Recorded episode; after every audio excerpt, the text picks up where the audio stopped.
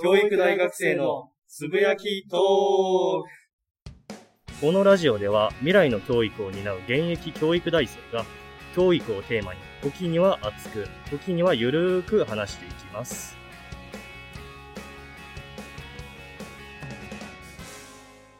はい、ということで始まりました。え第49回つぶやきトークです。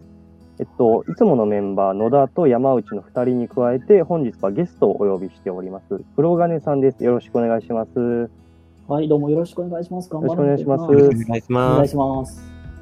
えーっと、初めての黒金さんゲストということで、少し自己紹介をお願いしてもいいですか？はい。はい。えーっと、現在僕は、えー放課後等デイサービスという療育施設の方で働かせていただいておりまして、はいえー前職が、えー元小学校の先生をやっておりました。はいそうなんですね。はい。で、今は、その、小学生から、えー高校生ぐらいのそういう発達障害とか、そういう支援教に入っているお子さん、あと支援学校の高等部の、えーお子さんを、えー対象に僕は普段見させていただいております。で、その他にも、えースタンド FM という音声メディアの方とか、えーノートの方での活動もさせていただいております。はい、よろしくお願いします。お願いします。ということで、普段からその発達のある、発達のに課題のある子を、えっと、見ているということで、え本日の話題はですね、はい。えっと発達障害のある児童、生徒のキャリア教育について話していこうと思います。す。はい。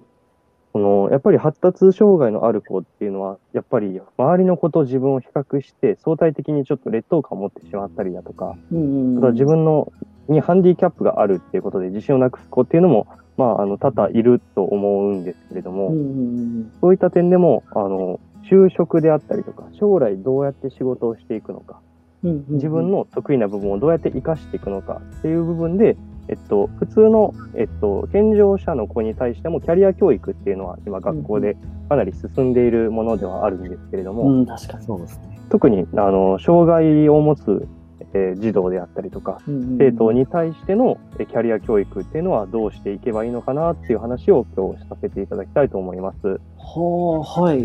はい。それでですね、えっと、企業ですね、今、あの、社会にある企業には、え障害者雇用枠っていうのを設置することが法律で義務付けられてきます。ね。1960年に、その、障害者雇用の促進法っていうのが制定されて、うんうんで、それの16年後ですね、1976年には、えっと、努力義務であった障害者雇用っていうのが、えっと、法的義務になって、これはもう絶対にやらないとダメですよっていうので、法法律で定められることになりました。はい。っていうことでですね、えっと、障害のかを持つ方専用のえ雇用枠っていうのができたっていうことなんですけれども、うんうん。本当ですね。えこれ結構義務付けられているっていうこともあって、企業では、あの、いやいやっていうとすごい言葉があれですけれども、うん仕方なしに作ったっていう部分も、あの、ある企業が結構散見されるらしくって、まあ、そそううですすね。いわばその、障害者雇用の、えっと、担当の部署を作らなければいけないであったりとか。でそれに対する的確な支援を送る部門も作らないといけないっていうことで、その実際問題結構、なんていうか、もうそれこそしっかりした企業はガチガチの体制になってるらしいんですけれども、うん。法律で制定されているので、全部の企業が作らなければいけないとなったときに、うん。やはりそういったあらが目立つっていうところにもなっているらしいんですね。に。なるほど。こういうところも踏まえて、え学校でその発達を持つお子さんに対してどういった支援ができるのかとか、えっと、はたまた今キャリア教育が進んできているけど、今のキャリア教育の課題であったり、これから改善していく点っていうところを、ちょっと黒金さんに意見を聞きたいと思います。ほう、深いな。結はい構重要な問題だと思ってるんですけれども、ですね。はいえーっと、まあ僕なりに、まあ僕の持論ですが結論として4つあって、なるほど。えーっと、まあ、ポイントは4つなんですけど、結論ね、僕、あの、就職がまあゴールだから、そのためにキャリア教育って必要な能力とか、そうですね、キャリア教育うんの目的はそこですもんね。うん。うんまあ、能力とか、そういうやっぱりね、そのスキルとかを身につけていく必要もあるし、はいはい。で、あと、なん、課題、ごめん、課題としたら、そうですね、やっぱり転職って、あ一つ大きはない。武器かなと僕は思ってるんですよ。転職、なるほど、なるほど。だから、まさに僕もそうなんですけど、転職、はい。まあ僕の小学校の先生っていう、まあ、スキル、だから子供に教えるスキルとか、そういうのを今は使って、今は仕事させていただいてるので、はい。やっぱりそういう転職とかも一つ頭に入れながらうん動いていくっていうのはかなり重要かなっていうそうですね。めっちゃ同意ですね、それ。うんうん。ね。で、皆さんちょっとずれちゃったんですけど、まあ、先生が、まあ、キャリア、まあ、その、お子、障害もっとお子さんに対してできることって言ったら、もう、できることってほぼ、ほぼ限られてて、はいいやでも、その一つ目っていうのが、僕たち療育に関わってる人とか、その小、はい。特別支援級の先生って、大体、なんてその、障まあ、障害に対しての特性の、言うたら、日常生活とかの解除とか、はいはいそういう改善っていうところが僕たち一人一人、なんかその子に合ったキャリキュラムを行うのが一つの仕事で、はいはいはい。うん。まあ、基本的にはその日常生活で必要なスキルとかを、うーんと、まあ、リ、まあ、言ったらリハビリとかも同じじゃないですか。骨折した足に対して、そうですね。で、うん。まあ、うまく動かせるために、人あの機能訓練とか行っていくのと同じで、その特性に対して、きめ細かい細かにうん。作業、まあ、こう、なんか、う動かし方であったり、はいはい。の伝え方とか、そういう SSP、まあ、いわゆるソーシャルスキルとかをはい。教えていかなきゃいけないっていうのが、まあ、それをまあ通しながら、うん、教えていかなきゃいけないのかなっていうのが一つ。はい。なるほど、なるほど。で、うんと、もう一個が、ちょうんと、どうなんだろうな、考え方にもよるんですけど、はい。うんと適切な仕事の選び方。あー、めっちゃわかります、ね。これめっちゃ重要で、はい。はいはいはい。うんと、これもうぶっちゃけ、この僕の転職の話とちょっと繋がってくるんですけど、はい。あのー僕、僕、ほんまに小学校の先生めっちゃ憧れてやりてーいう感じで、はい。もう本当に小学校の先生になりてまっしぐらで、高校からもう大学までずっとそれ一本通ってきて、あ、素敵ですね。まあめっちゃ素敵じゃないですか。はい。で、その間に僕が見ようとしてたのが、やっぱり自分の長所と短所と自分の能力とかをあそうですね。ちゃんと見れてなかった。だから、キャリア教育って、あの、大学とかって、なんかそういう就活に向けてなんかやるじゃないですか。そうキャリアそうですね授業とか。はい。もうめんどくせえな、とかって。あなるほど。もう、だから俺ら小学校先生になる決まってるなんでそれするする必要あんねんって僕めちゃくちゃ思ってた時期があって。で、そういうのも全然勉強せんとそのまま行ったから、結はい局、な先生になるためになった時にそういういろんな紙ぶち当たって、あ。なるほど。で、まあそこで悩んで、で、結局そういうのをちゃんと勉強していったら、ああ、じゃあ僕、あんましそういうとこ向いてないんだなっていうのに気づかされて、あ、ちゃんと気づけて。で、転職をしようっていうのに、うんまあうん踏み出したわけなんですね。っていうように一人一人の長所とか、たまあ短所と自己分析っていうのがかなり重要で、はいはい。で、それプラス価値観。例えば、休みの日はちゃんと休みたい。だから土日が、だからちょっと土日はちゃんと休みたい。自分の趣味の時間確保したいとか、まあ、そういう価値観と組み合わせないと、はいはいはい。後々、なんで、例えば、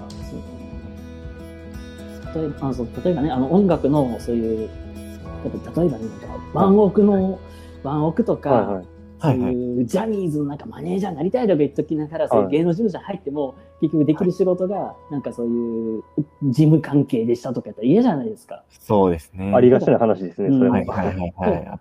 そういうようになんか、なまあ自分の能力とか掛け合わせながら、そういうので、この仕事がいい。じゃあ、この会社どうなんだろうというのところもちゃんと調べてあげるっていうのが、うん。一つのはいそれをやっぱり僕たちせ、まあ、大人もそうだし先生も知っておいた方がいいのかなってなるほど。そうですね。あの、もう本当に僕も言おうとしていたことすべて言ってくれた感じですね。うんはいそうなんですよ。本当にすべては自分との適性だと思っていて、うんそれこそ、あの、仕事の種類っていうものももう現代無限にあると思っていて、うんうんうんそれこそ、なんだろう、あの、単純作業が好きな人とかだと、はいあの、レーン作業とかすごい、あの、得意っていうこともあるかもしれないし、で、その、なんだろう、前で喋るのが得意っていう人は講演家向いてたりするかもしれないし、で、かといって、その、喋ることが慣れていなくても、その、ネット上でデータ入力の仕事であったりとか、うん。そういうことはできるかもしれないしっていうので、結構、世の中で議論されている、これはブラックだ、これはホワイトだとかっていうのって、その、個人の特性を無視したものがかなり多いと思っておりまして。確かにそれはありますね。だから、あの、本当に、いわば、これも僕、ちょいちょい例え話で話すんですけど、うんもう理屈が通っているかどうかって、その人との、その人の要素と照らし合わせて初めて、えっとう、ん決定されるというか、例えば、えっと、電車で立っている人と座っている人がいるじゃないですか。うん、そうですね座ってる人は目的がその自分の体力の回復のために座っているっていう人もいれば、あるいは立っている人は、えっと、足の筋肉ちょっとつけたいとか、うんあの、ゆあー電車の揺れに対する、こう、あの、抵抗することでちょっと体幹を強くしたいっていう目的があるのであれば、どっちも正しいんですよ。座っていようが立っていようが。っうん、確かに。ていうので、その、その現象だけを見て正しい悪いっていう判断するんじゃなくそれと、えっと、自分の特性とか要素っていうのを組み合わせたときに初めて適正であるかっていうのが分かるっていうことなんで。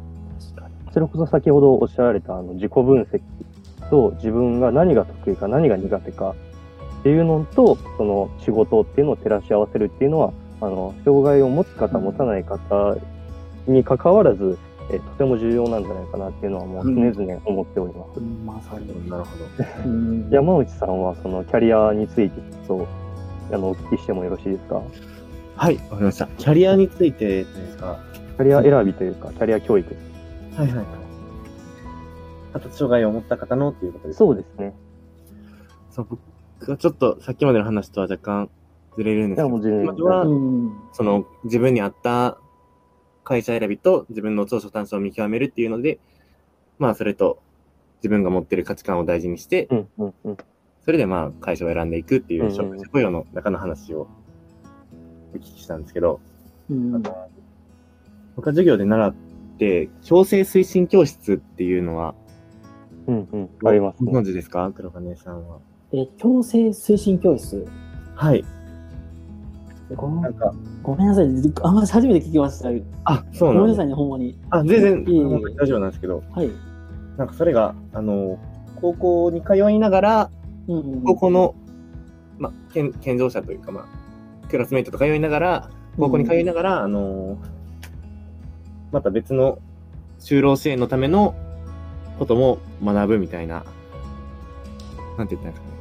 高校の授業を受けつつ、就労支援の授業も受けるみたいな週に何時間か決められていてっていう、ん就労支援の教室っていう感じですかね。そうですね。あで、あの小学校でもあった、あの、たまにあ障害持った子がクラスにい入って共同で授業するっていうのと似たような感じ。ああ、はいわなんかイメージはつきました。うん。なるほど、なるほど。ああ、けど確かに、それいいですよね。だけど、あんまり知られてないこと、そうなんですよ。あるんですよね知られてないっていうのが、それ自体が問題で、うん。どんないい内容のものでもやっぱり知られなければ、うんそのサービスとして提供されることっていうのは少なくなってしまうので。そうなんですよ。うんでそう、ぶその先のね、その強制推進教室と似たことを、実はもう次の話で話そうとしたところで、あそうなんです実は、はいはい。えっと、あのー、二つ目、で二つ目が、まあ、一つ結適切な仕事の選び方。三つ目が、はいはいお金の面ではい。問題が出てきて、ほう。ごめん。で、あのーまあ、まあ、障害を持ったお子さんとかだったら、それなりにやっぱり、あのー国とか市とかサービスを受けれるんですね、ちゃんと。そうですね。あの、手帳とか持っていればかなり。そうそうそうそう。だけど、実際例えば、その障害を持った人が、まあ、例えば親元から離れ自立するとか、うんそうなった時に、やっぱり問題として出てくるのがお金の面で、うん。うんうーんと、たし、けど、たって、企業の、あ先ほどお話しした、あの、雇用枠と、はいはいはい。僕たち普通に正規で会社に就職した時の雇用と、まあ、はい。同じ雇用でも、あれ、実は、すそうなごい金銭的にめちゃくちゃ差が出てきてうんて、うんうんああ、やっぱりそこあるんですね、そういうところは。で、一応僕も一応特別支援学校の教員の免許も一応も持ってはいるんです。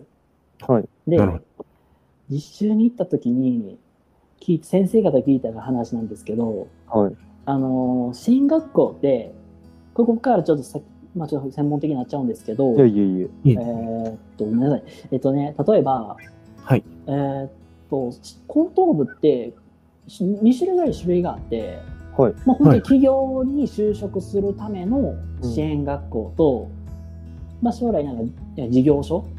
あのはい。例えばなんかそういう、うーんとなんかクッキーとかそういうのをはい。なんかね、そういう市民なんかそういう交流交流館とか市あ役所とかはいそういうところで売ってるところってあるじゃないですか、はい。そっちそういう事業所に就くパターンと、2種類ぐらいあって。はい。で、まあ、それに付け足して言うと、あと、A 型就労支援施設、B 型就労支援施設というように、そういう就労し支援施設に行きながら、まあ、働きながら生活していく子って結構出てきて、うん。で、そうなった時に本当に金銭的な差も出てくるし、でな、で、どう、まあ、そその前にお金の面でめっちゃ問題出てきちゃうから、それこそ、本当に、えっ、と、まあ、お母さんとかお父さんとかのそういうマネーリ、マネーリテラシーうんうん。はいはい。とかもつけるのもそうだし、そそういうほ子供本人のママネーリテラシー。まあ、言ったらお金の教育もあ、やっぱりやっとかないと、これからきついよねっていう話です。めっちゃ重要ですね。その、大事ですね。あの、やっぱり、日本って基本的に、あの、申請しないと、うんうんあ、の、受けられないっていう制度がほとんどなので、何の制度でも。うんっていうことは、ニアリーイコール知らないと絶対それは受けられないっていうことになってしまうので、うん。はいはいはい。その分、そこへのアクセスというか、っていうのは支援が必要かなっていうのは思いますね。うんうんうん。確しかも分かりにくくしてますからね、ああいうのって大体。ああ、なるほど。うん。だから、何？だから大体市役所とかの、まあ、障害福祉課とか、はいはいはい。そういうところに行って、やっぱ相談してもらって、いや、絶対そうですね。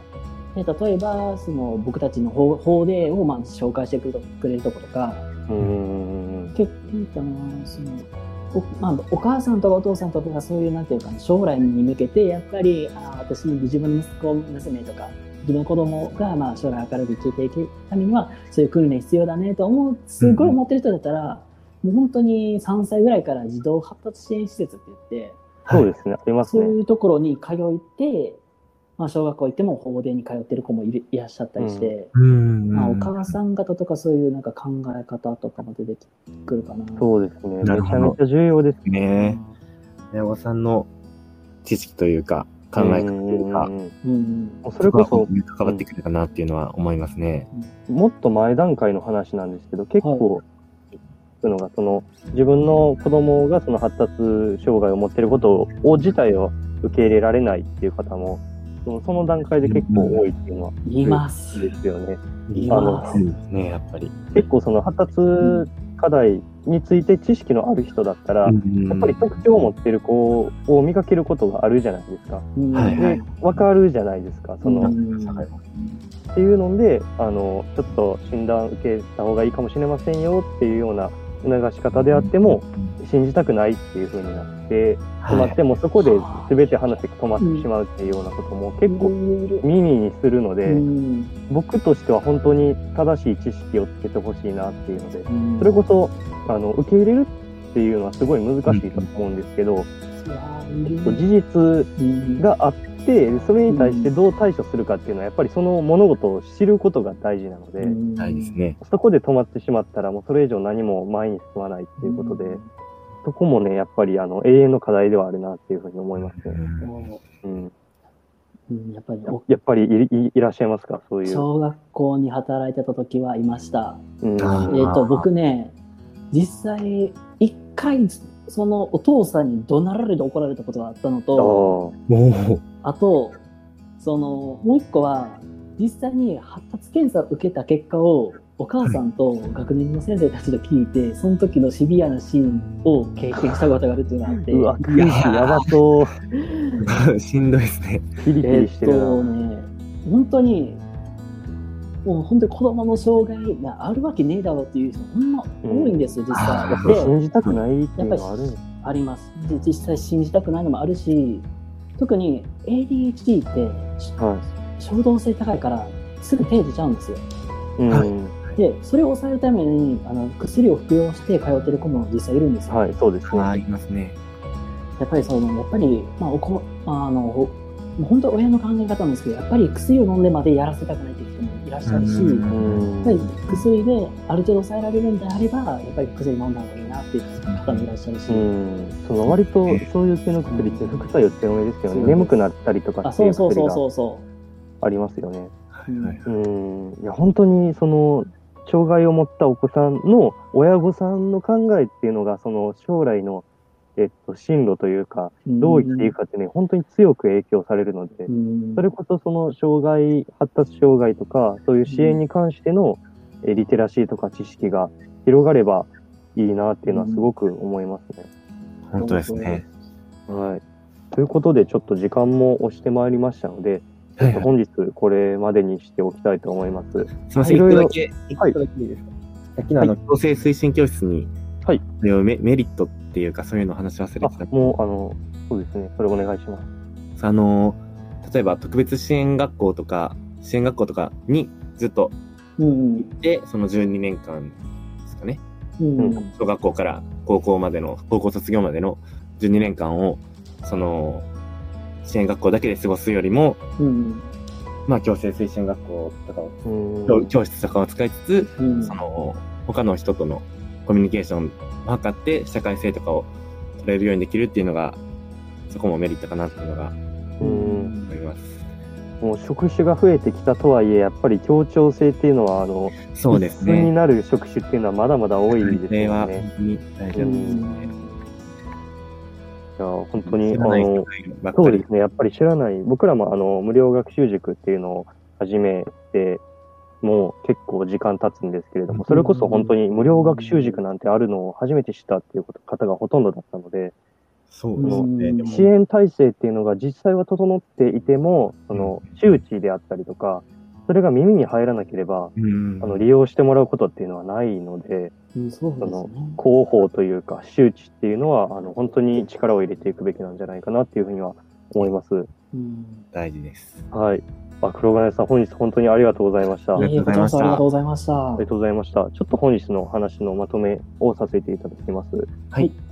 えちょっと本当にいろんなことを話したんですが、えっと、メインの題材としては、えっと、発達障害を持つ児童や生徒に対してのキャリア教育っていう観点から話をしてきました。うんで一番やはり重要なのは、その子の特性とその企業であったり、就職する先っていうのがどういう親和性であるのか、どれだけ適正なのか、自分の、えっと、得意を活かせる場所であるのか、あるいは自分の得意でない場所をどれだけ使わないでいられる場所なのかっていうところを、えっと、一番、えーポイントになってきてるんじゃないかなというふうに思います。